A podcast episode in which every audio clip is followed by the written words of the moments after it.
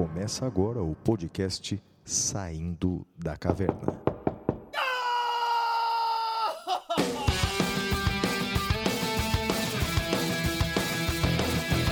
Com Guilherme Madeira, Fala galera, sejam bem-vindos, sejam bem-vindas. Flávio Martins,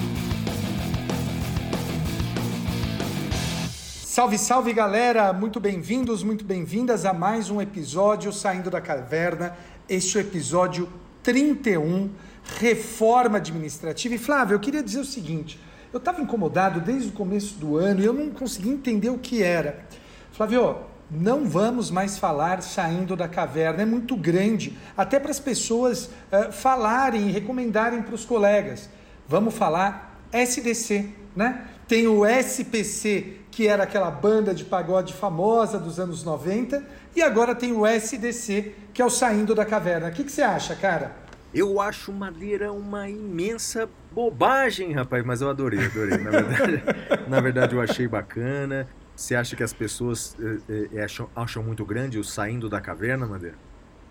Ah, eu acho que é, né? Para falar, olha, ouça o Saindo da Caverna, a pessoa já dormiu, né? Já cansou, já mudou de assunto, já está pensando em outra coisa. Então é igual só para contrariar. Tem aquela malemolência, aquela ginga dos anos 90. Você gostava de só para contrariar, Flávio? Ô, rapaz, eu tenho até um vídeo no YouTube tocando violão eh, e cantando. Opa! E cantando aquela música que se chama Amor.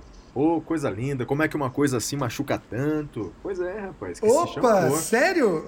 E como é que a totalmente. gente acha esse vídeo no YouTube? Ah, Rapaz, deve estar na Dark Web, eu acho, né? De tão ruim que é.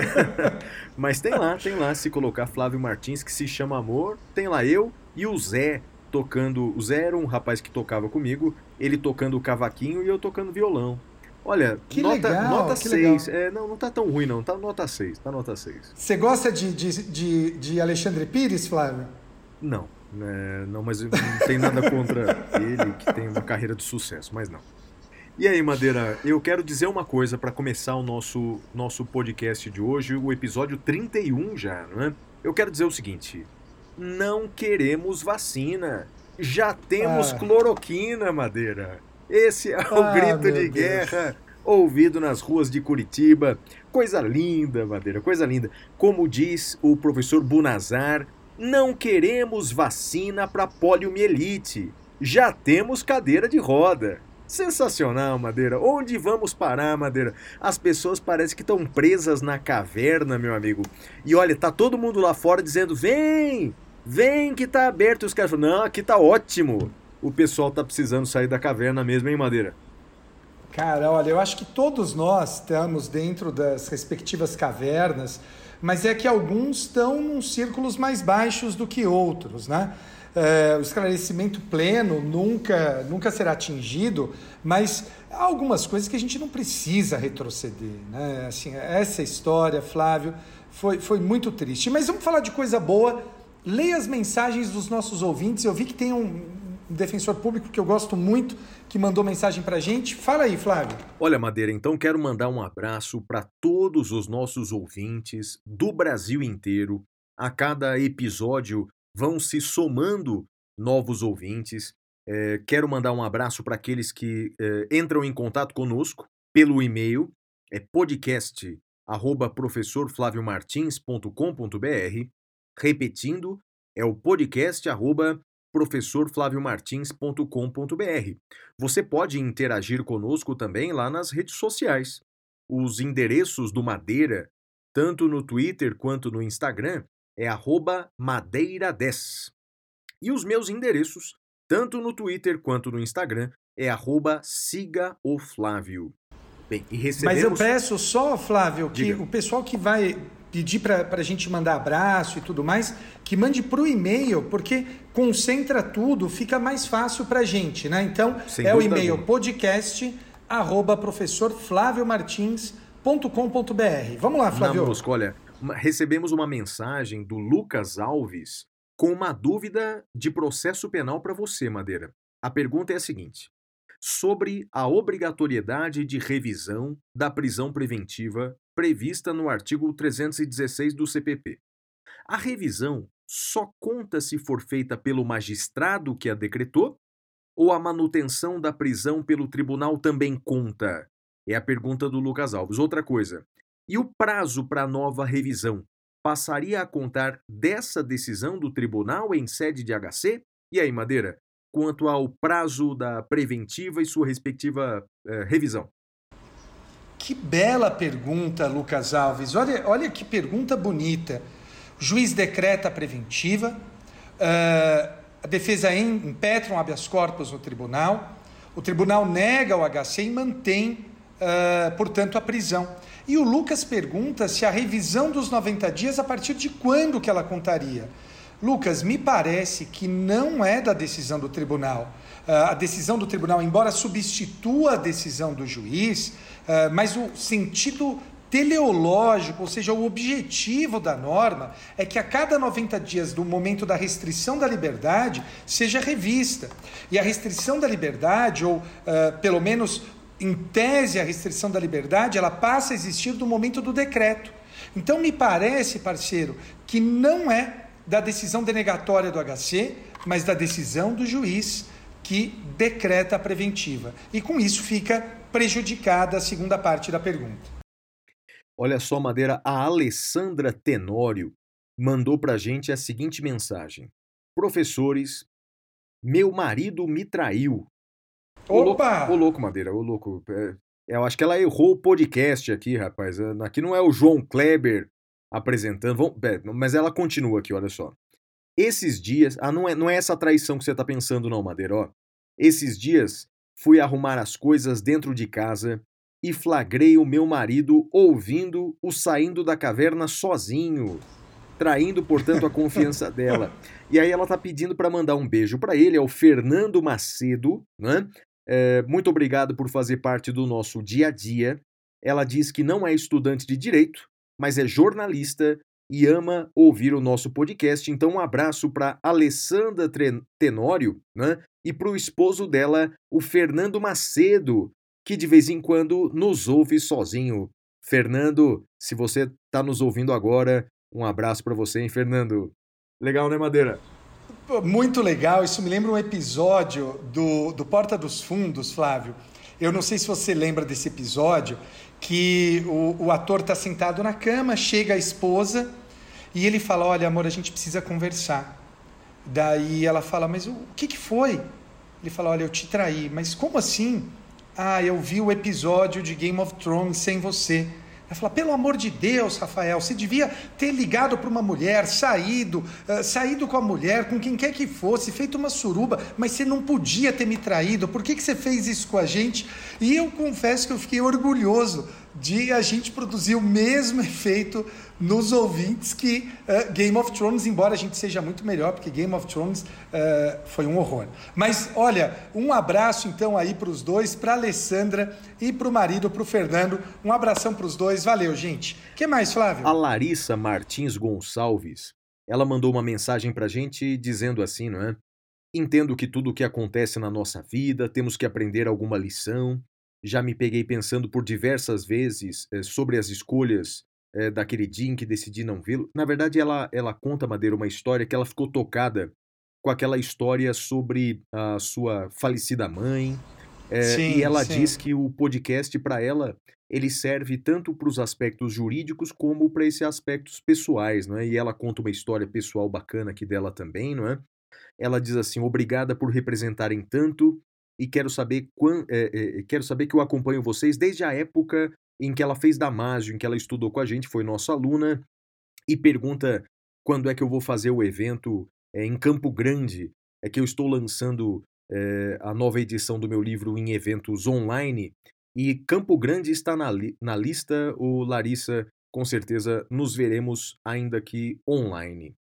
O Rodrigo Stoquieiro, ele é defensor público no estado do Mato Grosso do Sul acompanha o podcast desde o primeiro e ele diz assim: o grito do Madeira no início do podcast arrebatou meu coração. Lembrança automática das épocas em que assistia o Capitão Caverna. É, de fato, Madeira, esse grito aí a gente deu em conjunto, né? No intervalo Sim. de um trabalho nosso. Era para ser, não é, o Rodrigo? Era para ser o áudio original do Capitão Caverna.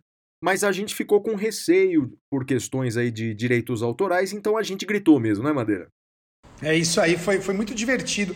A gente gravou, se eu não me engano, no meu gabinete, não foi, Flávio? Não, foi no Damásio, cara, no, entre os comentários de uma prova de OAB. E, e eu não lembro, foi, não lembro. Foi isso sim. E aí a gente tem planos, já antecipando, dando spoiler, né? A gente tem planos de, no ano que vem, né? É, na, portanto, no, no, no, novo ano do Saindo da Caverna, termos novos vin novas vinhetas, nova temática. Vai ser legal, né, Madeira? Você não se segura, né, Flávio? Não Já era pra vai falar, cara? dando spoiler, é. né? Ah, que coisa. Olha, Mas, e o Rodrigo, voltando lá pro Rodrigo, ó. Ele diz assim: parabéns pelo podcast, é realmente sensacional. Vivemos tempo de intolerância e divisão, sendo um alento acompanhar dois profissionais do direito debatendo e discordando com tanta cordialidade e bom humor. Vocês são exemplos para todos da comunidade jurídica, e se é para discordar, gostaria de dizer que YouTube não está sequer no top 50 das maiores bandas do ah, mundo.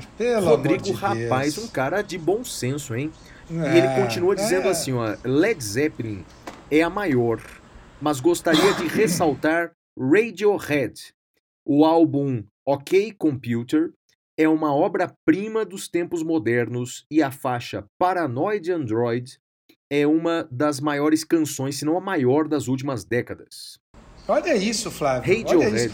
Madeira, eu vou falar uma coisa para você, cara, eu nem conheço, cara. Na verdade, eu já ouvi é... falar, mas não ouço, não. Você ouve Radiohead? É, já ouvi, já ouvi esse álbum. Não, não tá perdendo muita coisa, não, viu? Olha, o Rodrigo Vou até deixá-lo de seguir, eu sigo no Twitter o Rodrigo, vou, vou deixar de seguir, não, não tem sentido isso, uma, uma agressão dessa, Flávio, ele, olha... é, ele fala que a, maior, a melhor série de TV é Breaking Bad, eu achei também muito, muito boa, né? Eu achei o, o, o meio uh, razoável, o final eu achei estonteante. É, sobre a questão da vacinação, é, concordo é, com tudo que foi dito, gostaria apenas de ressaltar a má influência que personalidades do mundo hum. esportivo hum. Acabam trazendo nesse debate como posicionamento do tenista número um do mundo, Novak Djokovic, que é contra a vacinação obrigatória e, inclusive, propaga a ideia de que seria possível purificar a água com a força da mente. Brincadeira, né, Madeira? Olha, por isso que eu sou Tim Federer, né? Roger Federer é um dos maiores vitoriosos da história do tênis. É, ele é muito melhor que o Djoko.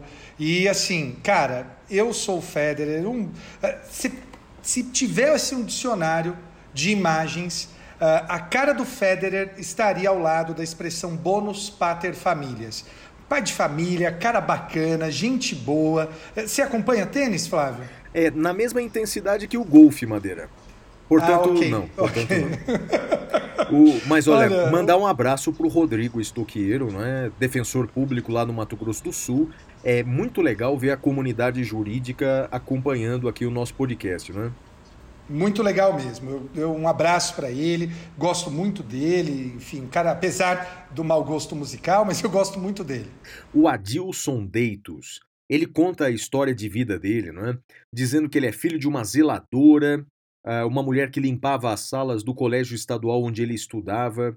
E agora, Madeira, ele já é mestre, ele já é doutor, ele fez aí, estudou na Universidade Federal do Paraná, na Universidade Federal de Viçosa. Ele conta a vida dele aqui, bacana, não é? E ele diz o seguinte, não é? é, é, é, é falo, uh, uh, todos nós podemos, basta desejar, e vocês podem ajudar a descobrir o potencial, tirando as pessoas da caverna, é? É, como, como no mito é, do, do, do, filósofo. Uh, e ele diz que nós somos, uh, digamos assim, eu vou substituir uma palavra aqui, os grandes da galáxia. eu, eu, troquei a palavra primeiro aqui por. Uh, seria os. começa com P aqui, mas não vou falar, Madeira. Tem criança que nos ouve. E sobre bandas, ele permite uma. Ele pede uma indicação aqui: Velvet Underground e The Police. The Police eu conheço, Madeira. Agora, Velvet Underground eu nunca ouvi falar. Já ouviu falar ou não? Pô, Flávio, pelo amor de Deus. banda famosa. Salvo engano, Velvet Underground é final dos anos 70, começo dos anos 80. Muito boa. E olha, eu queria, Dilson, te mandar um forte abraço. Uh, um forte abraço para a senhora, sua mãe. Eu não sei se ela é viva, mas o que você fala dela aqui, realmente, como as mães em geral são, né? São batalhadoras e cuidam da prole. Olha, uh, as mulheres são, são realmente uh, sensacionais, as mulheres das nossas vidas. Então, Adilson, um forte abraço para você. se a senhora, sua mãe, for viva, um forte abraço para ela também, parceiro. O Felipe Fontana é assessor jurídico do MP é, do Estado de São Paulo, na cidade de Assis, trabalhando no GAEMA, Grupo do Meio Ambiente. Ele queria fazer uma sugestão de filme, que não é tão recente assim, é A Pequena Miss Sunshine, segundo ele, incrível. Adoro, né? adoro. Filme lindo, lindo, lindo. Você não assistiu? Não, não lembro de ter assistido, não, Madeira. É super bonito. Pode assistir, Flávio. Vai, vai na do Felipe que você não vai errar. Muito bom. E ele fala aqui da série é, baseada no Karate Kid, que tá na Netflix. A, a, a, como é que chama mesmo? É, Cobra Kai. Cobra Kai, isso, a série Cobra Kai. Que ele fala da origem. É, por que hum. fizeram essa série? Foi um diálogo de How I Met Your Mother sobre quem Sim. seria o verdadeiro Karate Kid, seria o Johnny ou o Daniel Larusso. Você já assistiu as duas temporadas de Cobra Kai, Madeira? A segunda eu devo terminar este final de semana, Flávio. É, eu, tô, eu, eu, eu fiz uma maratona, rapaz, no fim de semana é, passado e eu não assisti a segunda temporada inteira, não, porque eu não quis, eu quero degustando aos poucos. Puxa, mas para quem é dos anos 80, essa é uma série imperdível, né? Ela trata com muito bom gosto, não é, Madeira? Os, uh, ela faz menção à, à, série Karate Kid com muito bom gosto. Eu gostei muito da série. Você também gostou, né? Muito bem feita. E, e, eles fazem referência a um filme que eu achava que só eu gostava, cara, que é o Águia de Aço. Uh, você assistiu o Águia de Aço? Bom, é uma versão. Muito bom. É uma versão. Sim pobre, com um orçamento pobre de Top Gun, mas é muito bom. Sim, o menino que era um bom atirador quando ligava o Walkman, não é isso? E qual era a música que tocava, Flávio, não. no Walkman dele? Você lembra? Não lembro, não lembro. We're Not Gonna Take It. Ah, é mesmo? We're Not Gonna Take é, It, do Twisted Sister. É. Essa música é incrível. Exato, exato, Essa exato. música é ótima. Primeira, primeira banda drag queen da história, né? Segundo dizem. Lembra da, não, da banda, a música, não? A música é demais. A, a banda... Não, mas da, da, da cara Lembro, dos, lembro. Dos... Eu esqueci o nome do né? cantor, mas um loiro. É muito, isso, legal. Isso, isso. Muito, muito boa, Também muito boa. Gosto muito, gosto muito. O Otávio Ferreira, ele diz que... É, ele mandou certa vez uma mensagem pra gente é, falando que a gente estava lendo muito e-mail, mas ele mesmo agora diz assim que está é, ouvindo o podcast na totalidade, até porque se não fizesse isso, ele não perderia boas risadas, por exemplo, quando. Agora ele tira sarro de mim. Quando eu confundi Greta Van Fleet com Greta Thunberg. Né? Pois é, para mim é, continuam sendo quase iguais. Olha só, e, e, se vale de alguma coisa, em rock and roll sou Tim Flávio Stairway to Heaven é certamente uma das melhores músicas de todos os tempos, concordo plenamente. Ele diz assim: olha, o grupo Poder, Controle e Dano Social das Universidades Federais de Santa Catarina e Santa Maria produz um podcast mensal chamado Legítima Defesa. Né? Olha que legal. Trata do sistema penal brasileiro sobre um olhar, sob um olhar criminológico num paradigma crítico de classe, raça e gênero. Poxa, que legal, Madeira. Então, ó, Legítima Defesa fica a indicação dele é, sobre é, de, um, de, um, de um podcast aí para o pessoal ouvir. É, o Rafael Rodrigues. Não, ele também indica outra coisa que é legal aqui, deixa eu Flávio. Ver, deixa eu ver. Esse observatório. É, observatório da situação da Covid no sistema carcerário brasileiro. O Infovírus. É, no Instagram é Infovirusprisões. Um projeto que sistematiza diversos dados do cenário atual da pandemia no sistema, decisões judiciais normativas, muito conteúdo mesmo. Então fica a dica, portanto, aí do Otávio Ferreira no Instagram, arroba Madeira. Muito bom, Flávio. Aliás, só uma, uma coisa, eu participei essa semana eu não sei se você viu, de um podcast do Alexandre Moraes da Rosa, eu, que é o não, Criminal Player. Eu não quero falar sobre isso. Eu não quero falar sobre isso. Você anda pulando a cerca aqui da, da, da caverna, né? Você tá saindo na caverna, se engraçando em podcasts é, diversos aí. Olha, eu não, Mas, eu não Flávio, quero falar ele sobre te isso. mandou um abraço, ele disse que gosta muito de você. Eu quero que ele se dane. Ele fica, con- fica convidando você aí. Não, na verdade não, que eu quero mandar um abraço para ele também. É muito bacana, ele é um dos grandes processualistas da atualidade. Um abração para ele. Foi muito legal e eu recomendo também, então, além desses, o, o podcast do Criminal Player, que é ele e o, e o Auri, que acabam entrevistando pessoas e às vezes eles não têm quem chamar e chamam a gente, né? E eu tive lá nessa, nessa última semana. Olha, o Rafael Rodrigues de Taboão da Serra diz que o nosso trabalho é admirável. Sobre o episódio 25, sobre uma nova Constituição, né, ele pergunta se tivéssemos uma nova Constituição, se os direitos fundamentais prevaleceriam na roupagem de direitos humanos, por se tratar de jus cogens ou, ou direito jus naturalista.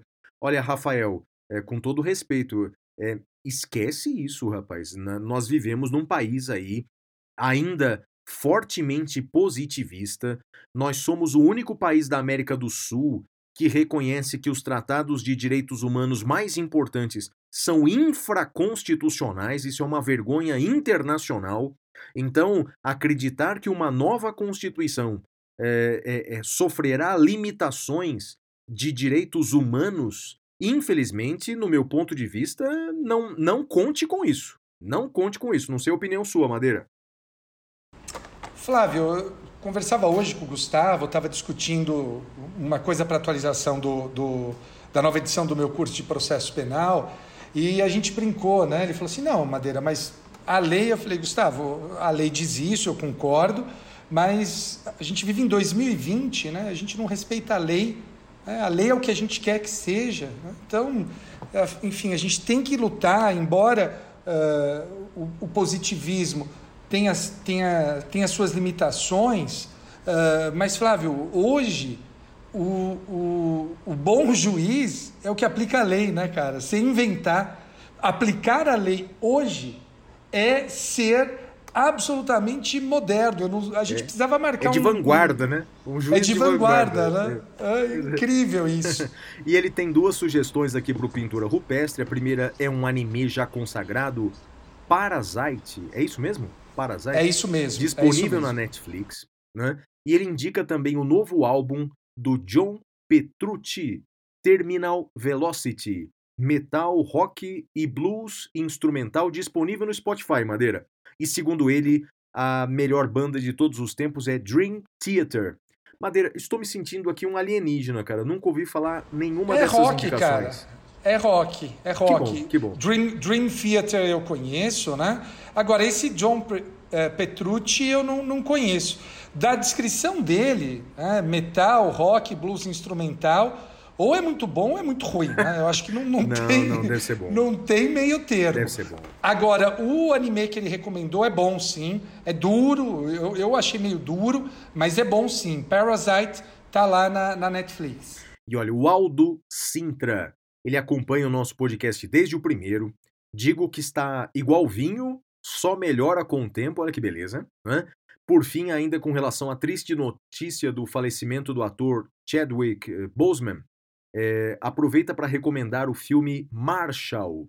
Sinceramente, não lembro se já fizeram em episódios anteriores. Não, não, não recomendamos. É um filme de 2017 eh, que conta a história do início da carreira de Thurgood Marshall, primeiro juiz eh, afrodescendente da Suprema Corte Norte-Americana.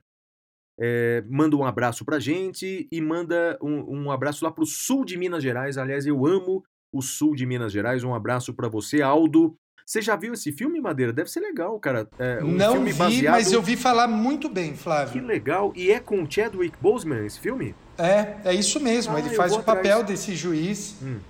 Que legal. Mas eu não vi. Só que todo mundo que eu que falou sobre o filme falou muito bem, viu? Ah, é uma, uma bela indicação. Vou atrás.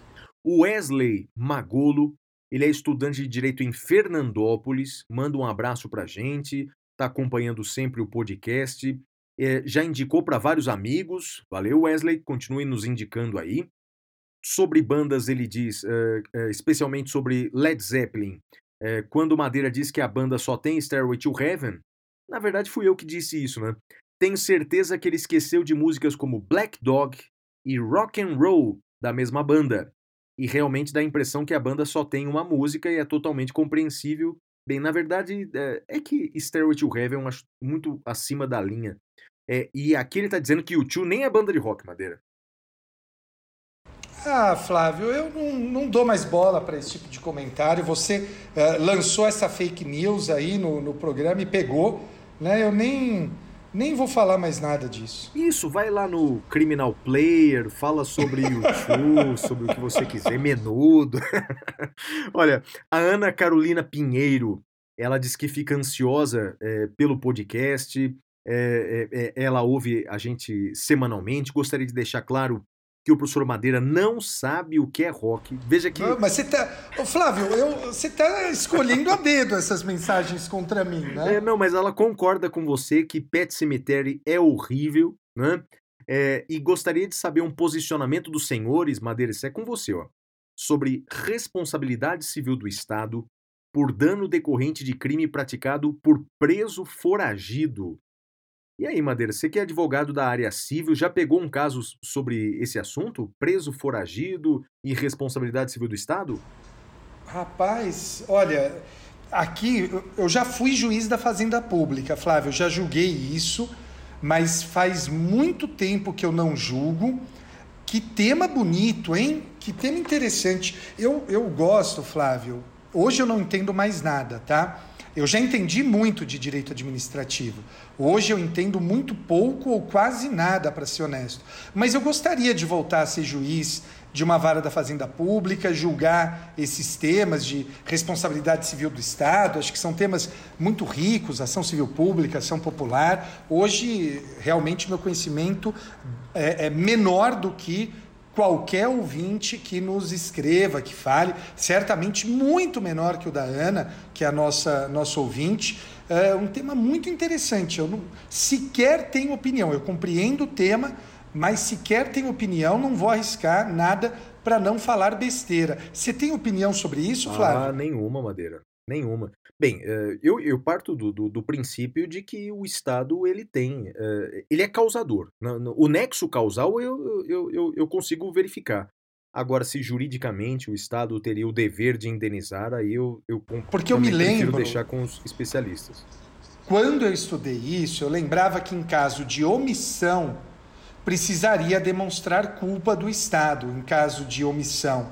Agora, mesmo a questão do nexo causal, eu, eu acho que, e, e insisto, ouvinte que é concurseiro, pelo amor de Deus, isso foi lá atrás, pode ser que tenha mudado. Agora, mesmo o nexo de causalidade, eu tenho alguma dificuldade de aceitar um nexo tão claro. Veja, Flávio, o, o sujeito escapa do, foge do presídio e ele vem a cometer um crime dois, três anos depois. Responsabilizar o Estado nesse caso Será que não agravaria a própria situação de penúria do Estado? Eu, eu não sei, eu não sei. Eu, eu gostaria de. Os ouvintes que entendem sobre o tema se sintam estimulados a escrever sobre isso. É um tema, tema bem rico, bem interessante. E ela indica aqui para o Pintura Rupestre o episódio 1 da terceira temporada da série Black Mirror. É, ela indica a série The Boys e os livros O Poder do Hábito e O Conto de Aya, bem como a série inspirada no livro. E aí, Madeira, desses aí, o que, que você já viu? Black Mirror, você eu... gosta ou não? Gosto, embora seja perturbador, eu gosto. Flávio, eu apoio todas as indicações dela, menos a série The Boys. É, é muito chata. Uh, eu eu não, não recomendo, não gosto de The Boys. Todo o resto que ela indicou é muito bom poder do hábito. É, tem gente que tem muita restrição à autoajuda. Eu não sou dessas pessoas. Eu acho que a autoajuda tem o seu valor, sim, e sugiro que leia-se. O problema é só ler isso. E não é o caso dela. Ela indica também da Margaret uh, ou Entwood, me fugiu o, o segundo nome dela agora, o Conto da Aya, que é muito bom e também é uma série. Tudo muito bom, menos a série The Boys. Flávio, você gosta? Já viu? Não, não vi a série. Dessa aí, das indicações dela, é, eu só assisti Black Mirror, mas confesso que é, o, a realidade superou a ficção. Né? Eu vejo as notícias de jornal, me parecem mais surreais do que o que o pessoal tá fazendo no Black Mirror, viu, Madeira? Coisa de louco, né? Já temos cloroquina, não precisamos de vacina, por exemplo. Ah, poderia ser um é- episódio né, da Poderia, série, não é poderia. A Leilane Pinto, ela é lá de Feira de Santana, ela está estudando no sétimo período do direito. Ela ouve nosso podcast, faz uma série de menções aqui pra gente, muito gentis. E quanto à banda, ela diz que não é nem Queen, nem Rolling Stones, nem U2. Pra ela, a melhor banda de todos os tempos é Scorpions. E aí, Madeira, a gente nunca falou de Scorpions aqui, não é? Adoro Scorpions. O Scorpions tem uma coisa engraçada. Ele acho que já fez umas 200 turnês de despedida É pelo verdade. mundo. É verdade. E numa delas eu tive, assisti o show do Scorpions, muito bom. Tem um, um álbum, Flávio, que é o Scorpions com a Filarmônica de Berlim. Nossa, É, eu tinha isso em CD, eu nu- nunca procurei no, no Spotify para ver se tá, tá aí, eu vou procurar. Ali- É muito bom. Pra quem não sabe, Scorpions é uma banda alemã, não é isso? Um rock Sim, alemão. sim, é isso mesmo. Mas eles cantam em inglês, né? Claro, até porque inglês. rock em alemão não deve ficar legal, né, Madeira? Não, fica assim, cara. Pro pessoal mais velho, deve lembrar da, da Nena, né, com 99 Luftballons, que foi depois vertida para o inglês 99 Red Balloons. E tem uma outra banda que eu ouço, mas que agora me fugiu o nome, rapaz. É uma banda que eu gosto, não é Kraftwerk, que é a banda que todo mundo fala, é uma banda mais recente. É, me fugiu o nome agora. Eu depois no próximo episódio eu trago. Mas eu gosto de rock alemão também, embora conheça pouco. Legal, Madeira. Então, olha, essas foram as principais mensagens que recebemos. Chama aí o próximo bloco. E agora a gente vai para pro Notícias da Caverna. Até já!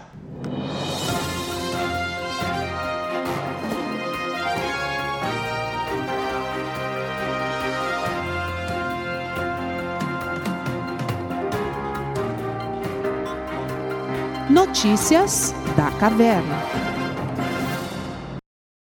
Bem, Madeira, a primeira notícia da caverna é a seguinte: o Congresso Nacional eh, aprovou um projeto de lei concedendo uma isenção com relação a multas aplicadas a igrejas, aplicadas pela Receita Federal, igre- igrejas e templos no valor de um bilhão de reais. Um bilhão de reais.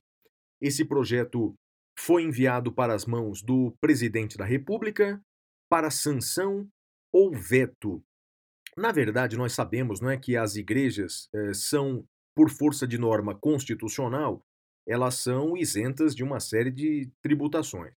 Ocorre que a Receita Federal identificou alguns atos eh, fraudulentos de repasse eh, de, de, de dinheiro, motivo pelo qual aplicou a muitas igrejas multas que totalizam eh, cerca de um bilhão de reais e o Congresso pretende eh, isentar essas igrejas. Aprovou a isenção.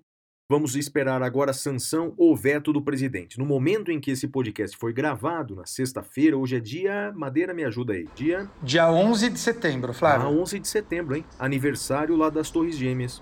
E do golpe no Chile também, né? Ah, Não pois nos é. Que esqueçamos, data, tem os que dois. data demoníaca, não é?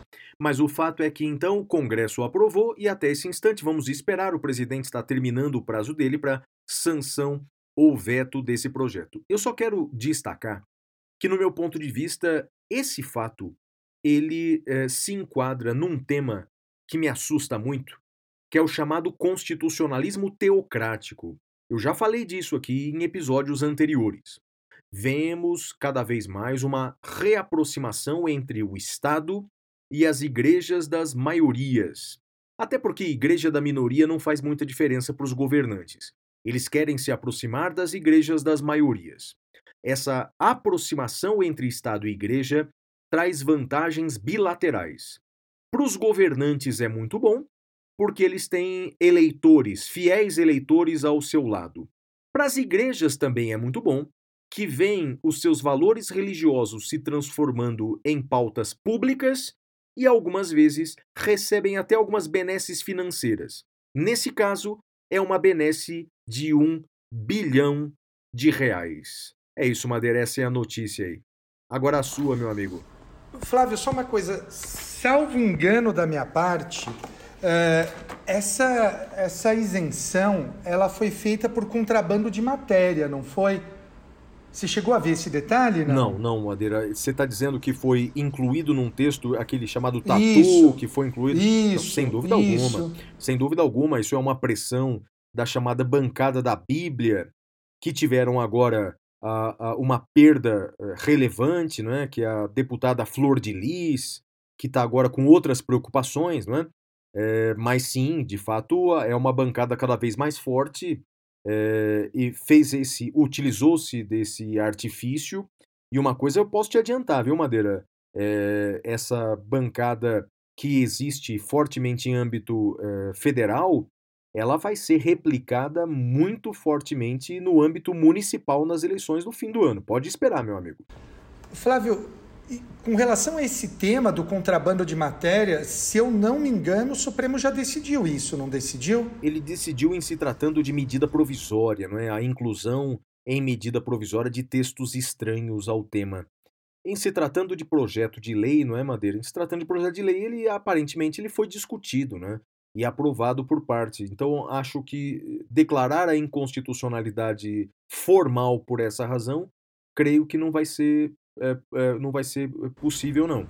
O que, eu vi, o que eu vi recentemente é que o presidente da República tem sofrido muita pressão dos seus eleitores pelas redes sociais que discordam dessa isenção de um bilhão de reais, afinal, estamos numa das piores crises econômicas da nossa história, não é?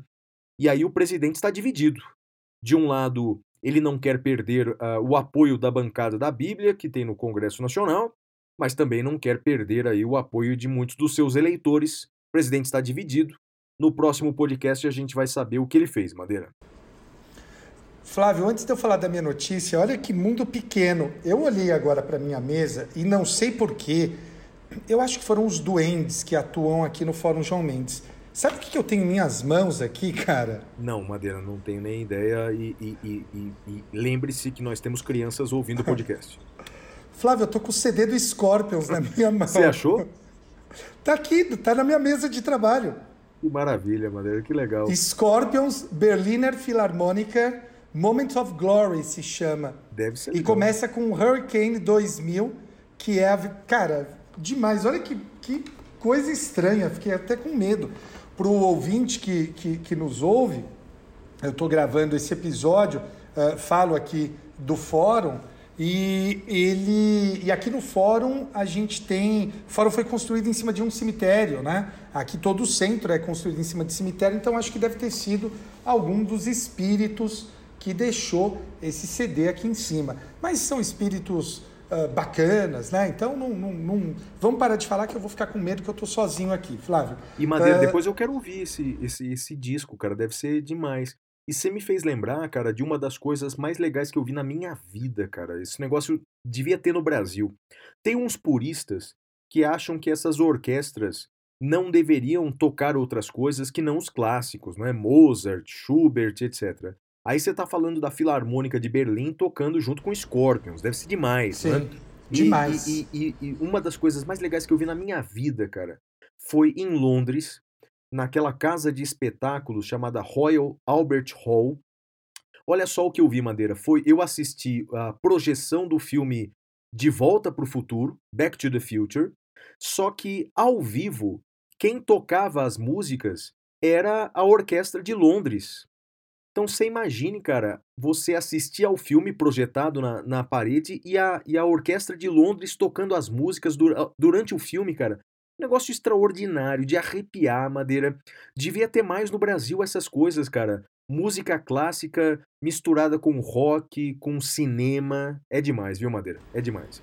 Mas vai lá embora não Ah. seja embora não seja nosso tema no, no, num certo sentido o que o movimento antropofágico pugnava era isso né da gente pegar todas essas referências do mundo e transformar na nossa própria cultura né o Oswald de Andrade ah, tinha uma frase famosa do movimento acho que eu estou citando de memória então eu posso errar que é só a antropofagia nos une socialmente culturalmente e economicamente, acho que era isso a, a frase. Não sei se você gosta do movimento modernista aqui eh, brasileiro, a Semana de 22, mas chega, vamos, vamos, vamos para a notícia. Olha, eu trouxe aqui uma notícia do STJ. Relator mantém ordem de prisão contra suspeito de participar do atentado à sede do Porta dos Fundos. O ministro do STJ, Rogério Schietti Cruz, negou o pedido de liminar para revogar a ordem de prisão temporária contra o empresário Eduardo Fauzi Richard Serkisi, investigado por tentativa de homicídio e crime de explosão. Uh, ele próprio admitiu a participação do, no ataque, embora negue ter jogado as bombas incendiárias. E ele foi detido pela Interpol na Rússia e poderá ser extraditado para o Brasil. Bem, é aquilo que a gente, uh, com alguma frequência, fala quando falamos de prisão preventiva.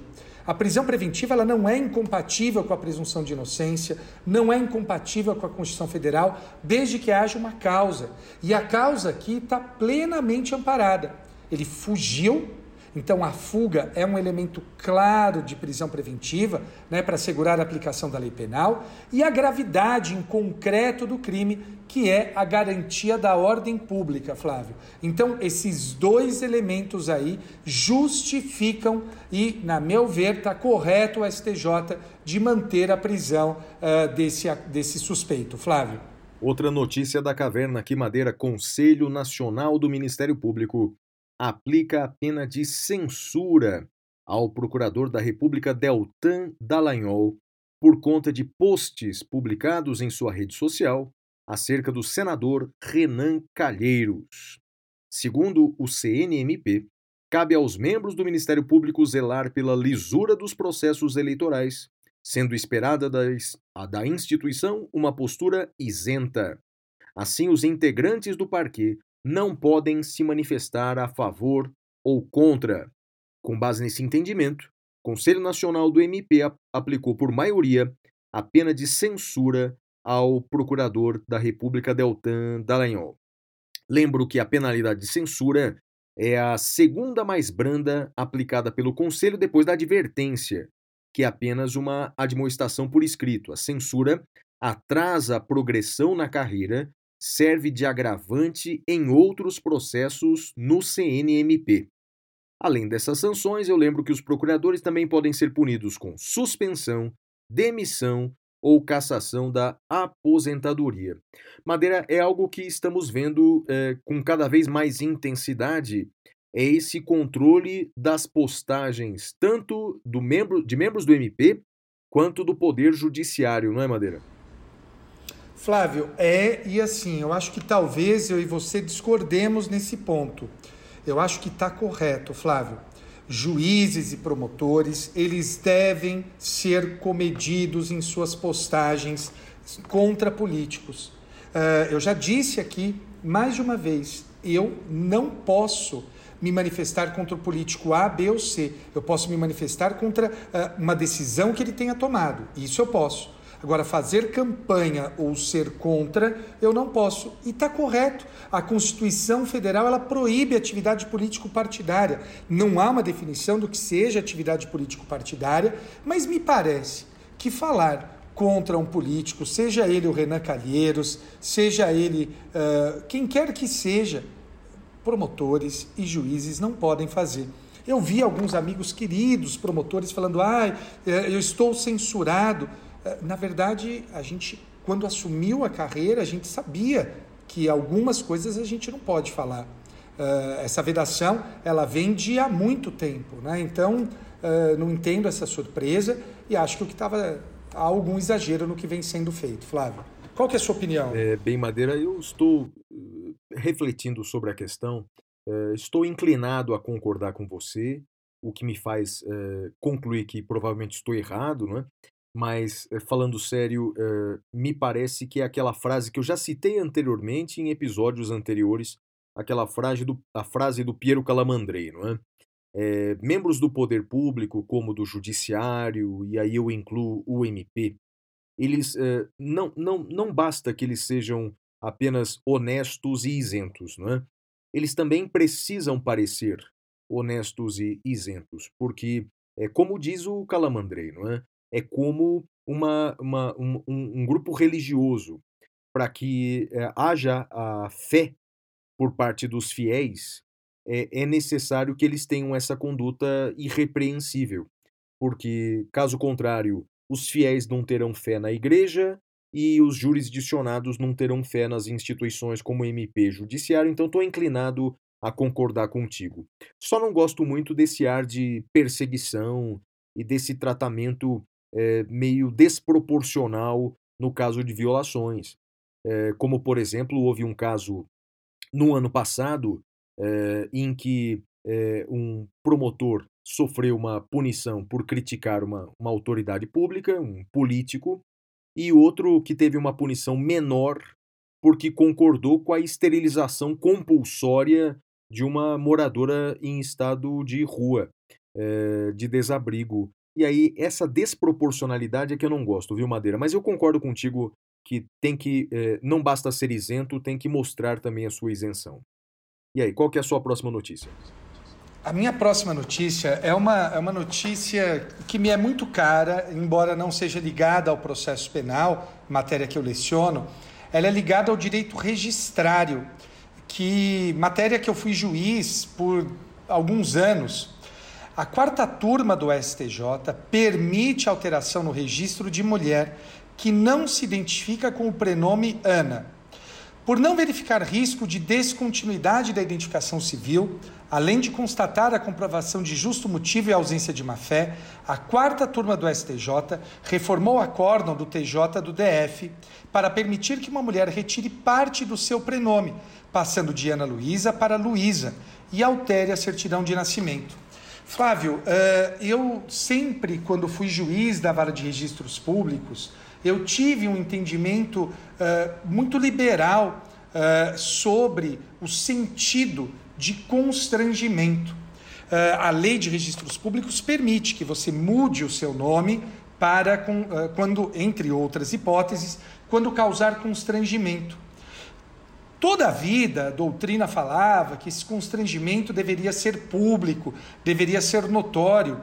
E eu me lembro de um caso, eu já falei disso daqui, não, nesse, nesse podcast, não, não né? Não, Sobre. Eu lembro de um caso, Flávio, que a, ah, a autora se chamava, acho que era Ana Raimunda, salvo engano. E ela queria tirar esses dois nomes e se chamar Paula ou, ou algo parecido. E eu marquei audiência e, e, e, eu não. Porque eu não entendia né, o, o nome. E virei para a senhora, né, para a autora, falei: olha, senhora, Raimunda, eu entendo a senhora querer trocar uh, por conta daquela rima grosseira, né, feia de cara, boa, né, e é uma rima grosseira. Eu entendo a senhora querer mudar, querer mudar. Agora, Ana, por que, que a senhora quer mudar? E Flávio, essa mulher chorava, mas chorava. Eu lembro que eu peguei uma garrafinha d'água, dei para ela, pedi para pegarem lenço de papel, dei o lenço de papel para ela. Falei, senhora, senta aqui que eu vou tomar seu depoimento. Dela sentou, eu falei, fala a verdade. Dela parou, olhou. Eu falei, a senhora está me escondendo. Fala a verdade. O que, que a senhora está me escondendo? Flávia, ela começou a chorar, chorar. Falou assim, doutor, se ele não me queria, por que, que ele me deu o nome? Eu falei, mas do que, que a senhora está falando? Daí ela falou, é, meu pai queria que minha mãe abortasse, daí minha mãe não abortou, daí ele colocou esse nome em mim, Ana, que era inclusive, salvo engano, era o nome da amante dele. Então, Flávio, então, Excelência, eu não, eu não aguento mais esse nome. Flávio, nessa hora eu virei para a senhora, falei, senhora, pode parar, não precisa falar mais nada, está eh, uh, encerrada a instrução. O doutor promotor vai dar o parecer agora, o doutor promotor vai ser favorável, né, a mudança de nome, né, não, não vai ser contra, né, porque eu vou julgar a favor dela, tá, a senhora vai ganhar a ação. O promotor ainda olhou e falou assim, não, mas o senhor está antecipando? Eu falei, não, estou julgando, eu não vou deixar ela sofrendo pelos próximos cinco minutos. Senhora, a senhora ganhou a ação, o promotor vai dar o parecer dele, Daí me lembrei também do livro do Calamandrei, né, que a gente, se a gente pode abreviar um sofrimento, a gente deve abreviá-lo. E, e, ali é, é, eu lembro aos colegas que quando a gente fala da lei de registros públicos, permite é, julgar por equidade esse tema, porque é, é, é jurisdição voluntária, né? Então foi um caso que eu, muito emblemático para mim, entre tantos outros que eu julguei na na vara de registros públicos. E, e aí, Flávio, quando as pessoas dizem para mim assim, ah, mas essa matéria é chata e não sei o quê, eu falo, olha, qualquer matéria pode ser chata ou pode ser legal tudo depende do seu olhar sobre a matéria. Né? Então, uh, acho que esse foi um episódio que me marcou muito. Eu não, não tinha conversado desse caso com você, Flávio, não, ainda? Não, Madeira, bacana a história, gostei de, gostei de ouvir. É, e, e, e em resumo, o, o, STJ foi nessa linha também, né? na mesma linha que eu julguei lá atrás, isso tem mais de 15 anos. E o, o fato, Flávio, é que, uh, aliás, tem mais de 10 anos, o, fla, o fato é que é aquilo que eu sempre digo. Qual é a única dor que a gente suporta? É a dor do outro, né? A gente sempre diminui a dor do outro. E eu acho que esse caso é, é um caso que demonstra muito claro isso. Ana, para mim, era um nome normal. Mas para ela, para essa senhora, uh, acho que era Ana Raimunda, enfim, não sei, mas para essa senhora, Ana era um sofrimento cotidiano. Imagina, Flávio, mas não tive dúvida de tirar. É muito legal, Madeira, muito bacana mesmo. Olha, Madeira, tenho duas notícias uh, interligadas aqui. A primeira notícia é a seguinte, Madeira, abre aspas. Deixa a molecada trabalhar. Fecha aspas. Bem, essa foi uma frase dita pelo presidente da República numa live realizada essa semana, porque, segundo ele, as crianças e adolescentes devem trabalhar. É? Ele já disse, eh, na época em que era candidato, que o ECA, o Estatuto da Criança e do Adolescente, realmente não serve para nada, é um lixo. É? Eh, e agora ele, eh, portanto, afirmou que, na opinião dele, essas leis supostamente protetivas à criança e adolescente que vedam o trabalho infantil essas leis estão erradas porque, segundo ele, a molecada tem que trabalhar. Madeira, eu fiz uma postagem é, essa semana sobre o tema, porque, bem, você conhece a minha opinião, é, escrevi um livro sobre isso e você tem uma grande contribuição, até porque foi membro da, do, do meu, da minha banca de, de, doutorado, de onde nasceu o livro. O que eu afirmo é o seguinte, não é? é lugar uh, de criança é, é de fato numa escola, uma escola pública, gratuita, de qualidade e de preferência integral. O que eu vejo, Madeira, é que as pessoas uh, no Brasil, eh, talvez por séculos e séculos de descaso do poder público com relação à educação pública, as pessoas parecem que só veem duas opções. Opção número um: deixar a criança no ócio, nas ruas, na criminalidade. Ou opção dois: fazer a criança trabalhar. E essas não são as duas opções, Madeira. Né? A, a, a opção mais correta, que aliás decorre de um mandamento constitucional, é o Estado garantir a essas crianças a todas as crianças, sobretudo as crianças pobres, uma educação pública de qualidade e de preferência integral. E aí, Madeira, eh, parece meio surreal, parece Black Mirror, porque eu escrevi isso nas redes sociais, e várias, mas muitas pessoas, dizendo que eu estava, Madeira, estimulando a vagabundagem. Porque frases como ninguém morre de trabalhar, e aí normalmente as respostas começam com exemplos pessoais. Eu, por exemplo, sou um homem digno e trabalhei desde criança, eu consegui. Então, as pessoas, na verdade, elas pegam o seu exemplo de superação, e parabéns por essa superação, não é? Para justificar uma omissão do poder público. Madeira, na verdade, o meu texto é contra a vagabundagem dos políticos. Porque, veja, Parece que as pessoas então já se conformaram que o Estado não vai dar educação para o nosso povo, para as nossas crianças, para os adolescentes e para os jovens, e portanto não temos alternativa que não instituir legalmente o trabalho infantil? Madeira, me desculpe, agora eu vou rasgar o meu francês, como você costuma dizer, mas que merda de país é esse? Em que o filho do rico ele pode fazer estágio, ele pode fazer intercâmbio, ele vai estudar línguas e o filho do pobre tem que trabalhar para ser gente? Ah, Madeira, Olha, eu tô cansado dessa conversa fiada. E não é uma crítica ao governo atual apenas. Porque estou dizendo, esse descaso ao ensino público fundamental no Brasil é, é um descaso de séculos. Né? A, a, a falta de educação do nosso povo não é um acaso da história, é um plano de governo. Isso é um plano, isso é uma estratégia.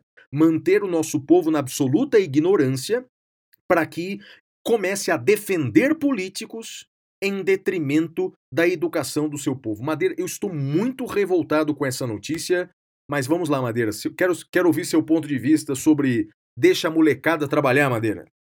Qual que é, qual que é a sua segunda notícia que é, é relacionada com essa? A minha segunda notícia, Madeira, é que o STF, o ministro Dias Toffoli, ex-presidente do Supremo, derrubou uma liminar do Tribunal de Justiça do Rio de Janeiro que obrigava o governo do estado e a prefeitura do Rio a fornecerem merenda escolar aos alunos da rede de ensino durante a pandemia, sem as aulas eh, presenciais. Então, Madeira, o Supremo entendeu que não tem por que o Estado não, é? não, não pode exigir que o Estado entregue a merenda para as crianças, já que não está tendo aula é, presencial. Aí, Madeira, é, continua a minha indignação, agora é com o STF. É, veja, a merenda escolar, Madeira, não é um favor por parte do Estado, não é uma benesse, um favor do poder público, é uma obrigação legal, ora bolas. Segundo o artigo 4 da Lei de Diretrizes e Bases da Educação, abre aspas, o dever do Estado com a educação escolar pública será efetivado mediante garantia de Aí vem o inciso oitavo. Atendimento ao educando em todas as etapas da educação básica, por meio de programas suplementares de material didático escolar, transporte, agora em caixa alta madeira, alimentação. Alimentação.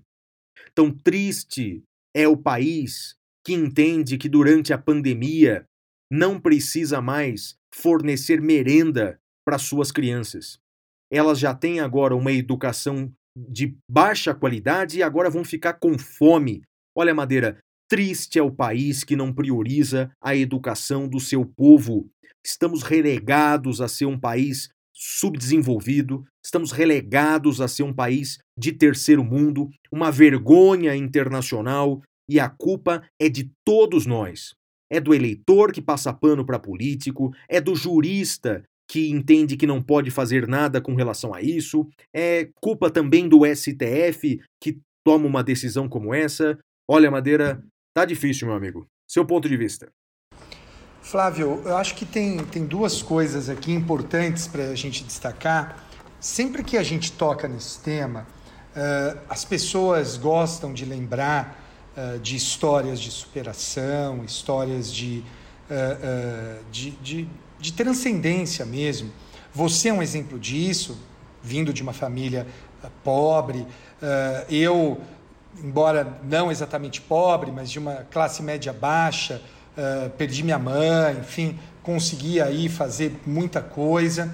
Mas a gente não pode usar esse raciocínio. Muita gente pensa no seu pai, nos seus avós, né? Falar, ah, mas meu pai trabalhava, meus avós. Por que não as outras pessoas? Porque essas pessoas, em primeiro lugar, eu, você, os pais de quem nos ouve, próprio ouvinte que nos, nos mandou uma mensagem mais cedo, uh, que a gente leu, uh, primeiro, que nós somos a exceção. E segundo, segundo, que o Estado ele tem que impedir essas coisas. As pessoas não deveriam ser obrigadas a serem heróis. As crianças não são obrigadas a serem heróis. A criança tem que estudar, a criança tem que brincar. Esse é o ponto. E vou mais longe, Flávio, vou mais longe. Uh, uma coisa que eu, me, eu sempre falo, e parei de falar, não falo isso mais publicamente, mas falo entre amigos e, e vou falar aqui também. Uh, eu gostaria muito de viver num país que a filha de qualquer pessoa uh, de classe baixa tivesse as mesmas oportunidades de estudo que a minha filha, Flávia. Eu acho que esse, esse é o lance. A gente tem que lutar num país em que as pessoas tenham a mesma oportunidade. Acho que esse é o ponto. E o fato é que a gente não vive isso. Então eu, eu gostaria que você que me ouve, que acredita em meritocracia, né? e só é possível falar em meritocracia quando há igualdade de pontos de partida e não há igualdade nos pontos de partida. Gostaria que você pensasse nisso. Né? Uh, as pessoas não são obrigadas a serem heróis, as crianças não são obrigadas a serem heróis. E enquanto a gente não entender isso, a gente vai achar, vai continuar achando que criança tem que trabalhar. Flávio, era isso? Você tem mais alguma coisa para dizer? Não, Madeira, vamos lá para o próximo bloco, que aliás é um tema efervescente, hein, Madeira? É isso aí, nós vamos agora para o tema cavernoso, que é reforma administrativa. Uh. Temas cavernosos.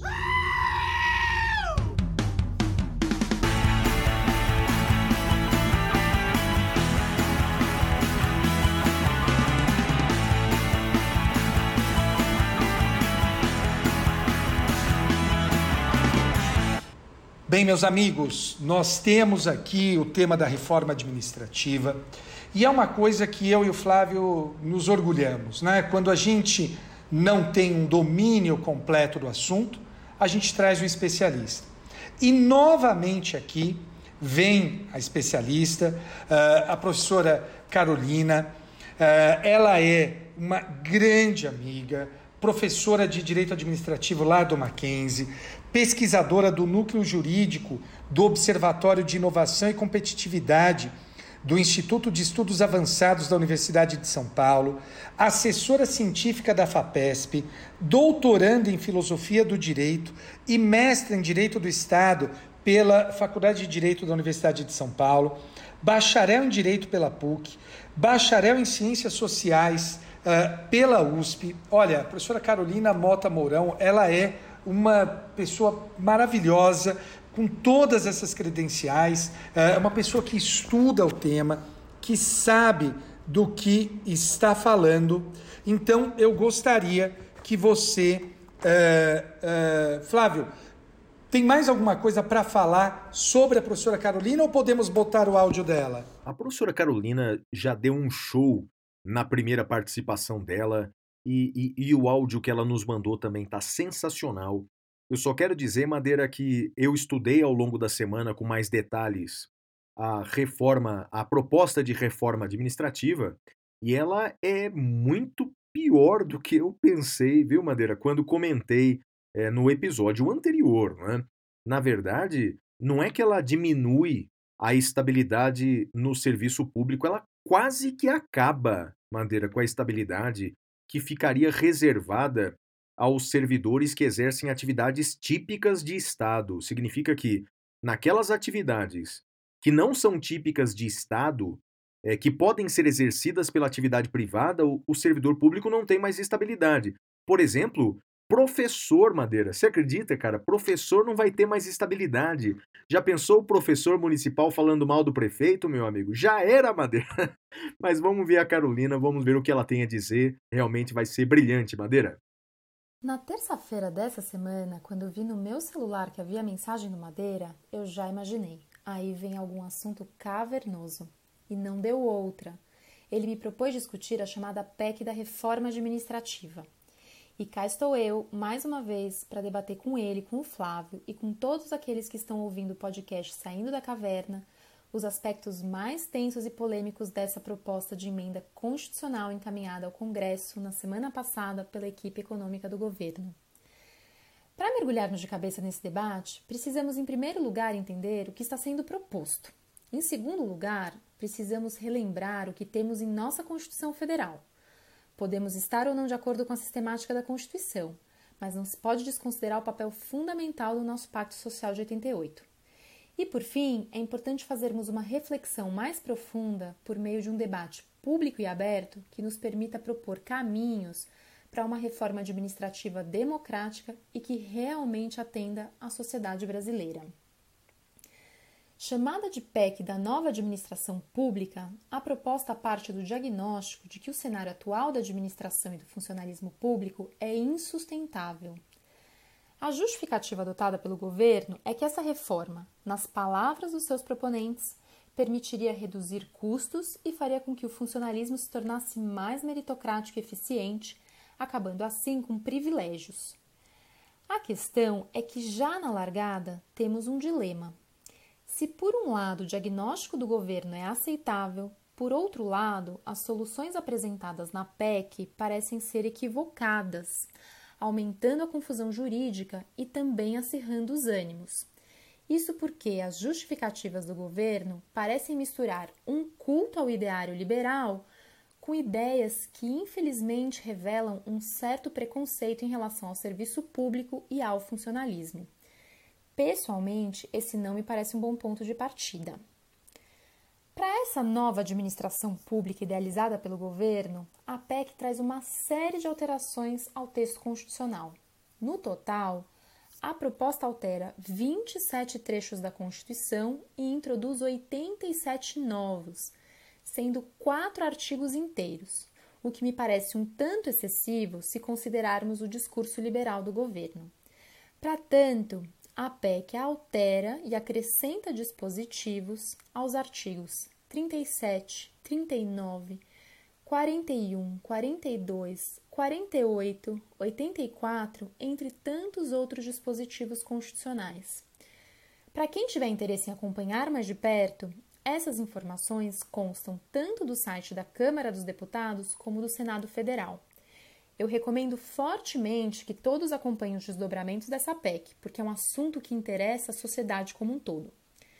São inúmeras as mudanças propostas na PEC para alterar as regras do funcionalismo público. Há desde novas regras de contratação de servidores e previsão de diferentes possibilidades de vínculos, até a flexibilização radical da organização administrativa.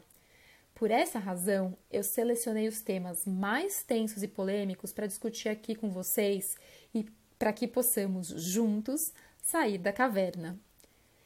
Uma das alterações mais tensas e polêmicas é, sem dúvida, a previsão do fim da estabilidade para os novos servidores públicos, com exceção daqueles que ocupem cargos típicos de Estado. É importante termos em mente que a estabilidade é resultado de um longo processo de construção institucional. Ela foi criada para que o servidor tenha algum grau de autonomia em relação às decisões meramente político-partidárias e que, para que desse modo o administrador público tenha a segurança de que ele continuará no seu cargo independentemente do governante. Isso é especialmente importante se considerarmos a história do nosso país, que foi e ainda é profundamente marcada pelo patrimonialismo e pela confusão entre a esfera pública e a esfera privada. Nesse sentido, é importante retomarmos obras clássicas de Sérgio Buarque de Holanda em seu Raízes do Brasil, Raimundo Fauro em seu Os Donos do Poder e Vitor Nunes Leal em seu Coronelismo Inchado e Voto, em que esses autores analisam esse forte componente patrimonialista arraigado em nossa cultura. Todos eles juristas e grandes intérpretes do Brasil.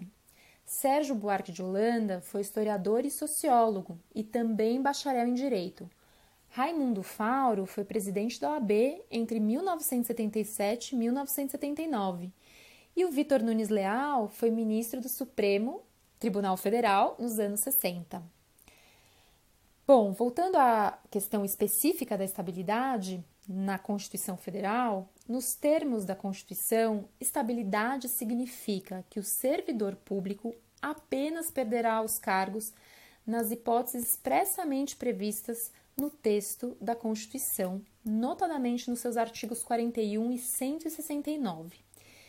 Isso significa que a perda da estabilidade apenas poderá ocorrer em razão, ou a perda de cargo público apenas poderá ocorrer em razão de sentença judicial transitada em julgado, em razão de processo administrativo assegurada ampla defesa, em razão de procedimento de avaliação periódica conforme lei complementar, desde que também seja assegurada ampla defesa, e, por fim, em razão da obrigação do cumprimento da Lei de Responsabilidade Fiscal, que impõe limites máximos para a despesa com pessoal.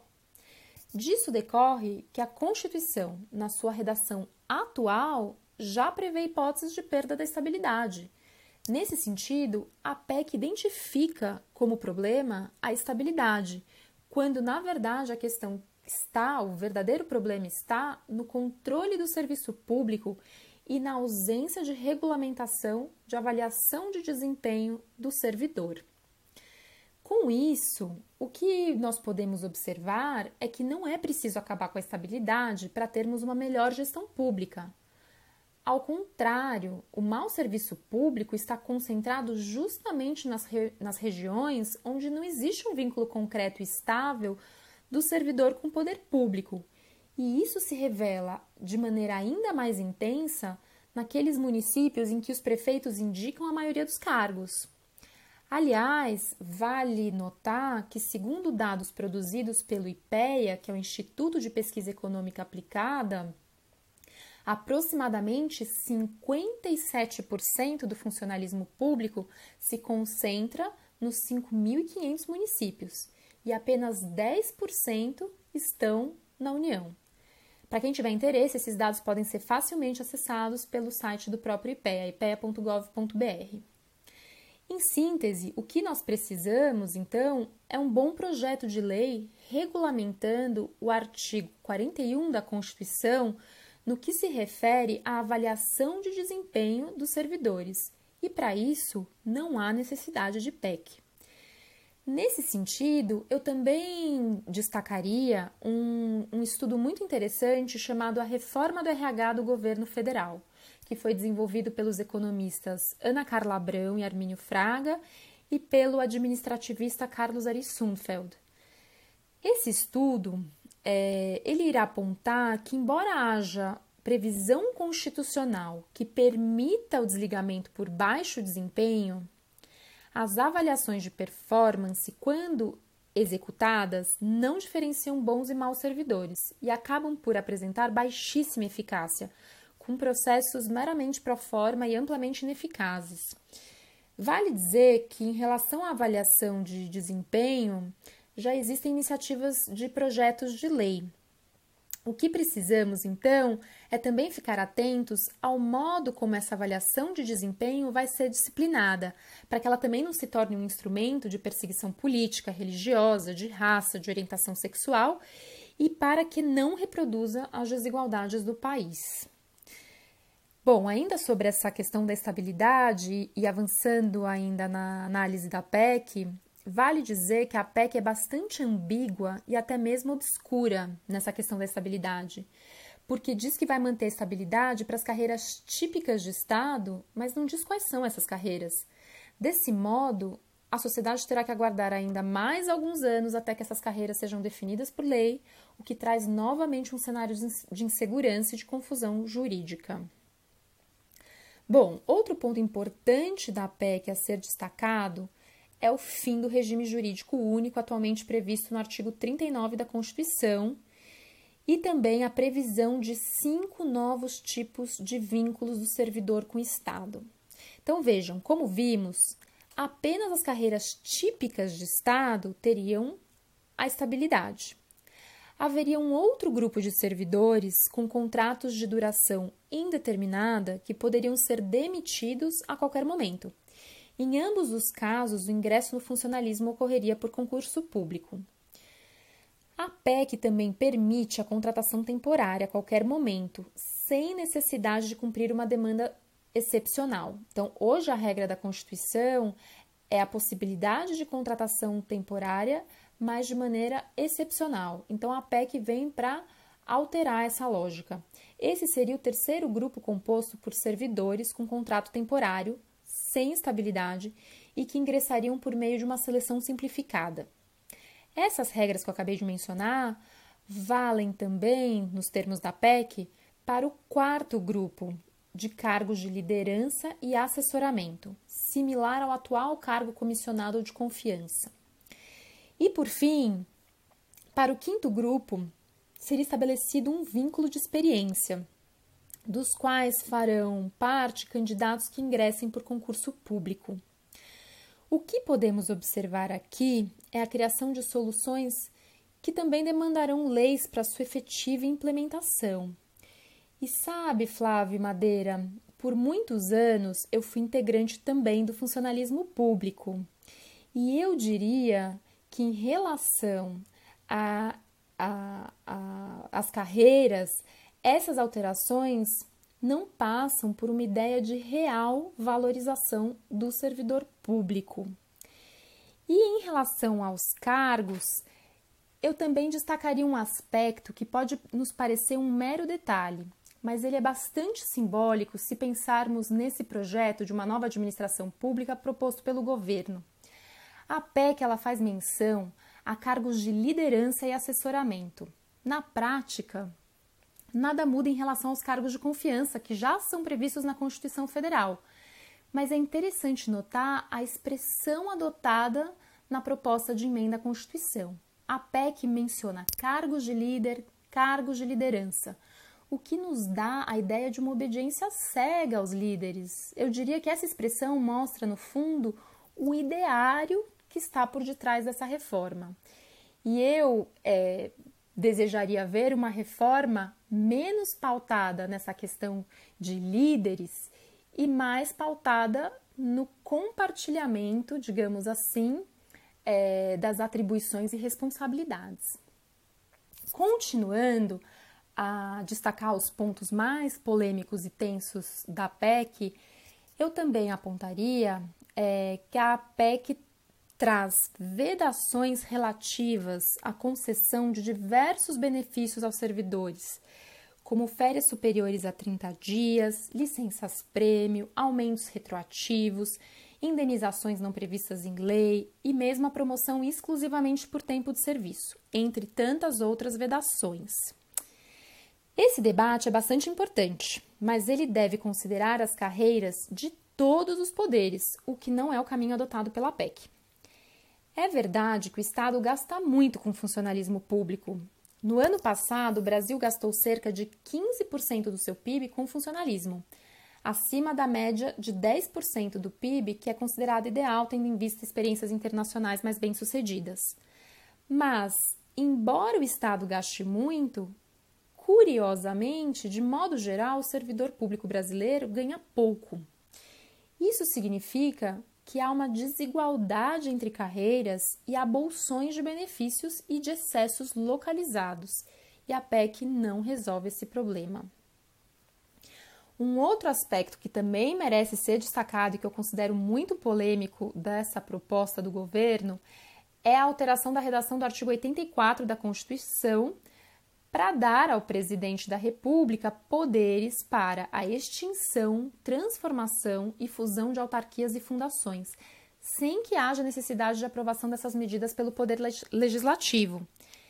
Essa proposta, no meu modo de ver, ela é nitidamente contrária ao regime democrático, porque permite a concentração excessiva de poderes na figura do presidente da República.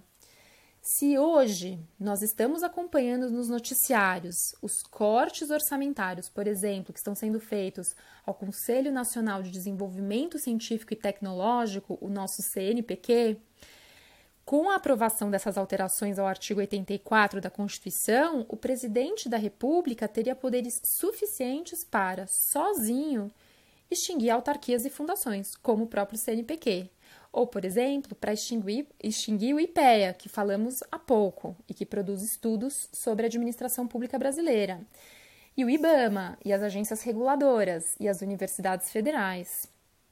Então, veja, é importante destacar que a organização administrativa e os procedimentos administrativos, eles são fundamentais para a realização e garantia de direitos fundamentais em outras palavras, o que eu quero dizer é que a organização administrativa não é algo que fica solto no espaço, né? ela não é desprovida de sentido, de valor, de, de objetivos.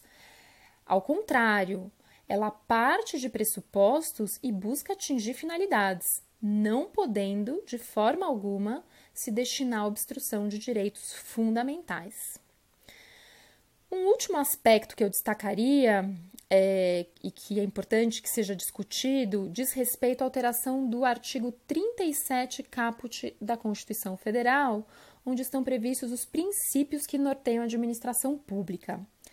A PEC propõe incluir ao lado dos princípios da legalidade, impessoalidade, moralidade, publicidade, diversos novos princípios, como, por exemplo, inovação, responsabilidade, unidade, coordenação, boa governança. Mas entre eles há um princípio que não faz sentido, havendo, no meu modo de ver, um problema de técnica jurídica, que é a previsão do princípio da subsidiariedade. Vejam, esse princípio serve para o Estado na ordem econômica. Estamos tratando no artigo 37 da própria administração pública, e aí não há como falar em subsidiariedade do Estado, porque nesse caso o Estado é a questão central. Bom, diante desses pontos todos discutidos, eu chamaria atenção então também para algumas questões finais que são fundamentais para endereçarmos adequadamente esse debate. Uma delas é conhecermos quem são os nossos interlocutores. Neste momento, temos de um lado a equipe econômica do governo, que apresentou a PEC com diversas inconsistências. E de outro lado, nós temos a classe política, e mais especificamente a frente parlamentar da reforma administrativa. Formalmente, essa frente parlamentar é composta por 230 parlamentares, mas na prática não passam de 20 os parlamentares que realmente estão se movimentando em torno da matéria. O que isso nos mostra é que é urgente oxigenar esse debate. Precisamos aí dos juristas, sem dúvida, mas também precisamos de visões variadas sobre esse tema: sociólogos, antropólogos, cientistas políticos há muitos pesquisadores, inclusive jovens pesquisadores, discutindo alternativas interessantes para o funcionalismo público e para uma reforma da administração pública. É... E essas pesquisas são muito importantes porque, de diferentes formas, retomam e analisam as grandes reformas administrativas que tivemos no Brasil ao longo do século XX. A reforma burocrática dos anos 30, do período Getúlio Vargas, a reforma desenvolvimentista dos anos 60 durante a ditadura e a reforma gerencial dos anos 90 durante o governo FHC. Essas pesquisas, elas também são muito importantes porque nos permitem observar que nenhum debate se faz de modo desconectado com modos de pensar e conceber o Estado. E nesse sentido é importante destacar, né, nós, é possível observar que a organização administrativa no Brasil, infelizmente, está atrelada a períodos autoritários. É, também precisamos ouvir os próprios servidores para entendermos aí as distintas realidades do serviço público no país. Em suma, o que eu quero dizer com isso é que a bola está no campo. O jogo da reforma administrativa já começou mas nós precisamos de um jogo com regras claras e no qual todos possam participar, sob pena de fazer, fazermos mais uma vez uma reforma autoritária, elitista e excludente. Em síntese, acho que para encerrar um pouco a nossa discussão aqui a respeito da, das alterações propostas pela PEC, é, é importante, esse debate é importante para que a Constituição de 88 possa de fato representar para o Brasil nas palavras do sociólogo e deputado constituinte Florestan Fernandes, um salto histórico qualitativo que nos colocará realmente entre as nações mais democráticas do mundo. Então, com essa citação ao sociólogo Florestan Fernandes, eu termino aqui a minha contribuição para esse debate, é, desejando que seja um debate público e aberto para pensarmos qual reforma administrativa nós efetivamente precisamos. Muito bem, que fala primorosa da professora, uh, da professora Carolina. Eu insisto, Carol é uma grande amiga, uma grande pesquisadora, e acho que fica muito claro isso uh, com, essa, com essa fala dela. Então, professora Carolina Mota Mourão, muito obrigado pela, pela sua fala, foi, foi muito bacana. Gostou, Flávio? Gostei muito, Madeira, muito esclarecedor. E aí peço que os nossos ouvintes indiquem o podcast para outras pessoas para que também tenham acesso a esse material de extrema qualidade, Madeira. Muito bem, agora nós vamos ao próximo bloco, que é o Pintura Rupestre. Até já!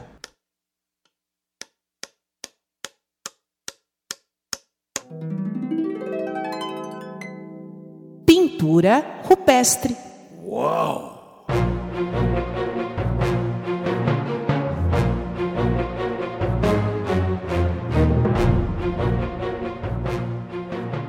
Bem, Madeira, a minha dica cultural dessa semana é um livro que eu acredito que você já leu, Madeira. É uma biografia, eu sou fã de biografias. A biografia de Leonardo da Vinci. A biografia se chama Leonardo da Vinci, não é? O autor é Walter Isaacson, aliás, um grande biógrafo, ele escreve de forma muito clara e realmente vale a pena conhecer a vida de Leonardo da Vinci. Porque pensa comigo a relevância de um sujeito. Né? Se você hoje fala Leonardo, o cara é conhecido por um nome só. São poucas pessoas, hein, que são conhecidos por um nome só. Aristóteles, Leonardo, Madonna. Então, portanto, é bem, Madonna é conhecido por um nome só, mas é, é importante, mas não, é, não chega ao pé do gênio aqui, que é Leonardo da Vinci conta detalhes da vida dele e conta também detalhes das suas obras. Olha, você já leu, não é, Madeira? Leonardo da Vinci? Li, eu ainda não terminei, Flávio, mas eu já li boa parte, acho que uns 60%, 70%. Não, realmente uma figura extraordinária. Ninguém é 100% anjo, 100% demônio, portanto ele tinha lá os seus pecados, evidentemente, mas realmente era um gênio que não se limita à pintura.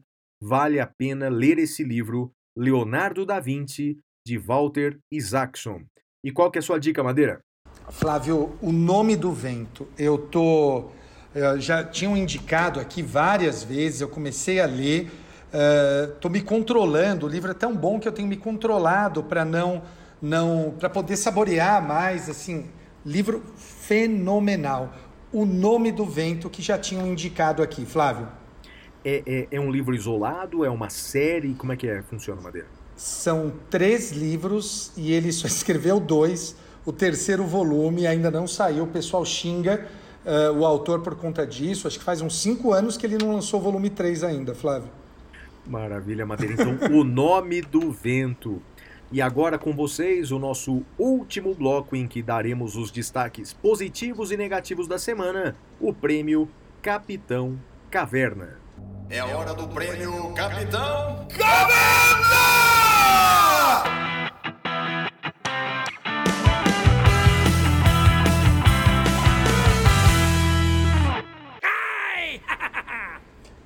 Bem, neste bloco eu e Flávio faremos destaques negativos e destaques positivos. Começando com o destaque negativo. Flávio, estava eh, assistindo uma aula do professor Leandro Carnal e foi algo muito interessante sobre expectativas, né? E ele diz, olha, o sujeito, ele tem um time, né, do coração, time, qualquer que seja o time. Ele xinga o time, ele destrói a sede do time quando o time não vai bem, quer bater no jogador, quer bater no dirigente e diz que ama o time. Que time é esse que ele ama? Na verdade, esse time é o time que ele imaginou no seu coração, na sua mente. E isso acontece muito hoje em dia, né? A gente idealiza uh, as pessoas, idealiza uh, uma pessoa ou outra, e por que essa pessoa não age segundo aquilo que a gente acha que ela deveria agir, a gente passa a odiar essa pessoa. Então, Flávio, meu destaque negativo vai para quem é, não tem essa compreensão e que trabalhe melhor. Né? As pessoas não são aquilo que nós as idealizamos. No, o, o, o Bono, por exemplo, do YouTube, Uh, não é aquilo que eu idealizo. Aquilo que eu idealizo só existe na minha cabeça. O Bono existe, tem uma existência autônoma em relação à minha cabeça. E a gente precisa entender isso, Flávio. Olha, Madeira, o meu destaque negativo, na verdade, vão ser dois é, essa semana. O primeiro destaque negativo é para o ministro do Meio Ambiente, que fez uma postagem é, com um vídeo dizendo que aquela era a prova de que a Amazônia não está em chamas. É? Bacana, ele defendendo o meio ambiente. É?